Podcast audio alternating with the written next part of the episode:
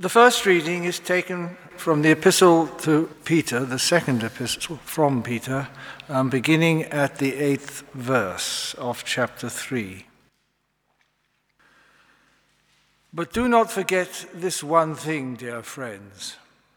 With the Lord, a day is like a thousand years, and a thousand years are like a day.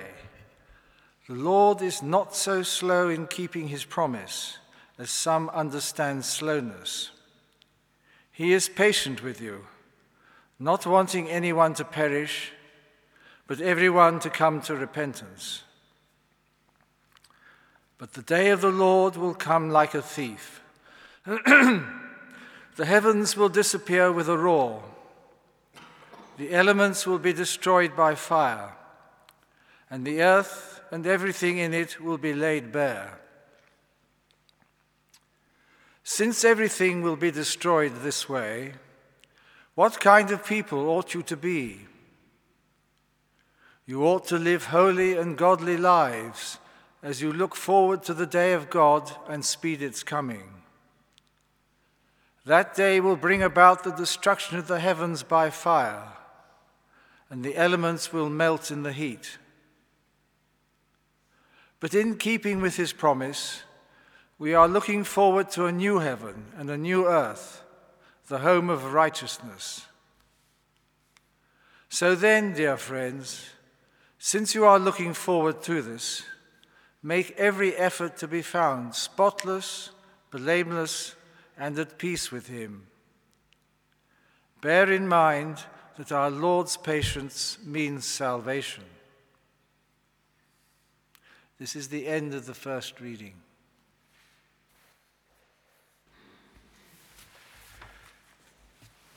Hear the Gospel according to Mark, written in Mark chapter 1, beginning at verse 1. Mark 1 1 to 8. The beginning of the Gospel about Jesus Christ, the Son of God. It is written in Isaiah the prophet I will send my messenger ahead of you, who will prepare your way, a voice of one calling in the desert. Prepare the way for the Lord make straight paths for him. And so John came, baptizing in the desert region and preaching a baptism of repentance for the forgiveness of sins. The whole Judean countryside and all the people of Jerusalem went out to him, confessing their sins. They were baptized by him in the Jordan River. John wore clothing made of camel's hair, with a leather belt round his waist, and he ate locusts and wild honey. And this was his message After me will come one more powerful than I, the thongs of whose sandals I am not worthy to stoop down and untie. I baptize you with water, but he will baptize you with the Holy Spirit. This is the gospel of the Lord.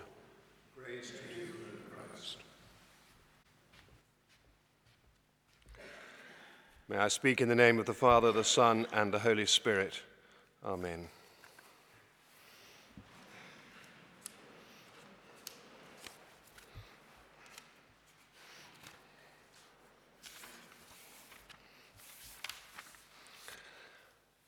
I'd like it if you would travel back in time with me to the balmy summer of 1975. Uh, you may remember that wonderful hot summer and the even hotter one that followed it in 1976. Imagine me in my third term at Wycliffe Hall, uh, just a stone's throw from here down the road, where I was preparing for ordination into the Church of England, sitting in my room on the third floor of the main building when there was a knock on my door. Now, you need to understand that the summer term of my student days, as some of you know, were largely dedicated to playing cricket rather than studying theology. So it was unusual to find me in on a sunny day. I had been a serious follower of Christ for just six years, and for three of those years, I had been dis- seriously distracted from the Christian race set before me by my ambitions at cricket. At which I was playing for Oxford University. And when I began to study for ordination, I went through a period of self examination, which resulted in my surrendering of those ambitions to God. And I found that very hard. The principal of Wycliffe Hall would have none of it, though, and insisted that I should once again play cricket for the university, even though it seriously affected the amount of time that I could spend in college. And I felt that God was very nice and had given my cricket back to me. At my door that sunny afternoon stood a crew cut, well dressed American who introduced himself to me as Eddie and said he was looking for Christians who played sport at a high level. I confirmed that I was a Christian, at least. He asked me what I was doing, and I said I was training to be a vicar. I had to explain to him, because he was American, that that was the English word for pastor. He asked me what I did all day, what I talked about all day, and what I thought about all day. And I had to confess that cricket was the answer to all three of those questions. So he opened his Bible. It was the Living Bible paraphrase, I recall, and all the pages fell out onto the floor. He found Hebrews chapter 12 in the middle of Exodus somewhere and read, Run with patience the particular race that is set before you. And he asked me what my particular race was, and I told him again that I was going to be a vicar. He then said something that changed my life. His words were something like this You spend all your time playing cricket, talking about cricket, and thinking about cricket. Has it never occurred to you that the particular race that God has set before you might have something to do with cricket? And the shocking thing is that it had not occurred to me. But that realization led to my involvement and eventual work for 20 years as the first director of Christians in Sport, which in due course enabled me, amongst other things, to be the so called spiritual advisor to the England cricket team and be one of the chaplains at the Olympics this coming summer in 2012. And today's collect for the second Sunday in Advent picks up the theme of running the Christian race. It says, as you can see from the prayer in front of you, whereas through our sins and wickedness we are grievously hindered in running the race set before us, your bountiful grace and mercy might speedily deliver us. Of course, playing cricket was itself not grievously sinful. At least most of the time, it wasn't grievously sinful. Any more than that thing that might be distracting you from running the race that is set before for you is necessarily sinful, although, of course, it might be sinful. But my sin was in allowing something to become more important in my life than my devotion to Christ. And the Bible calls that idolatry. Only when we renounce the idol, recognizing it for the cul de sac that it is, can God help us refine the track that we're meant to be running in.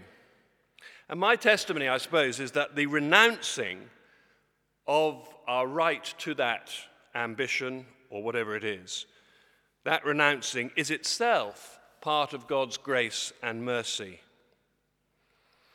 The Bible readings that we've just listened to tell us of two great runners, spiritual Olympians. One, who Mark tells us about, is a forerunner and one who Peter tells us about is a trailblazer.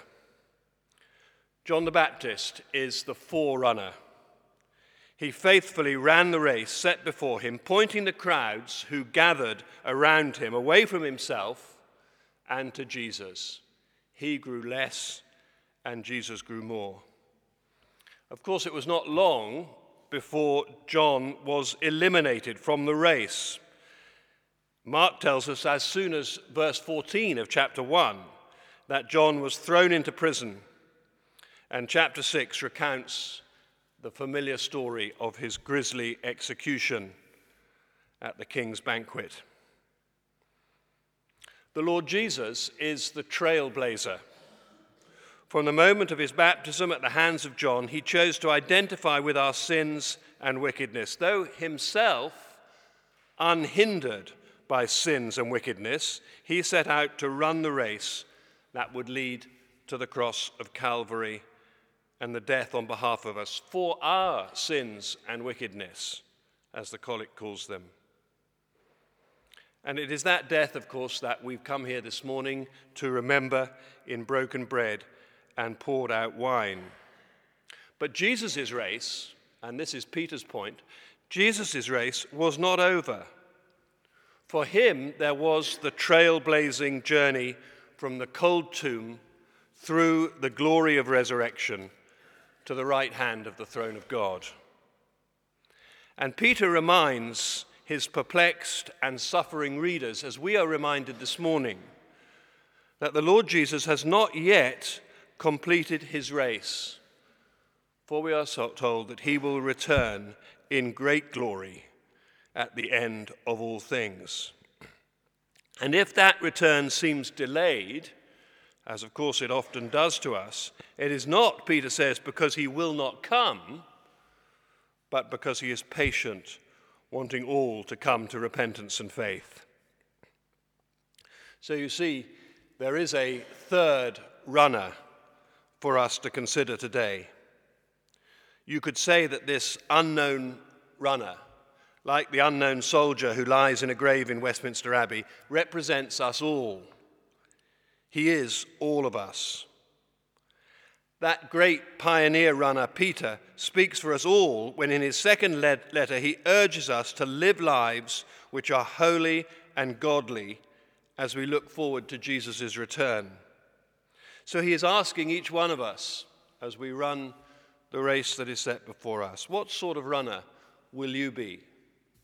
What sort of runner will you be? Will you be the patient, persevering runner of Hebrews chapter 12, stripping off the sin that clings so tightly and trips you up, and keeping your eye fixed on Jesus. Will you be that kind of runner? See, this race that we are called to run may seem like a marathon to us now, but actually, of course, it is a very, very short race indeed. With the Lord, one day is like a thousand years. 70 years, or however long we have to run our race, goes in a flash, a blink of an eye, and we are gone. This is the Usain Bolt of human experience. But in that blink of an eye, in that moment, in the precious hours and days and months and years of our life on this earth, our eternity is determined according to Scripture. So let's not waste one second of the life that God has given us. Whatever gifts or skills or abilities or personality that you have, entrust them all to God. Risk it by surrendering it to God. And in your brief moment in time, enjoy what He does with your life. Let's pray.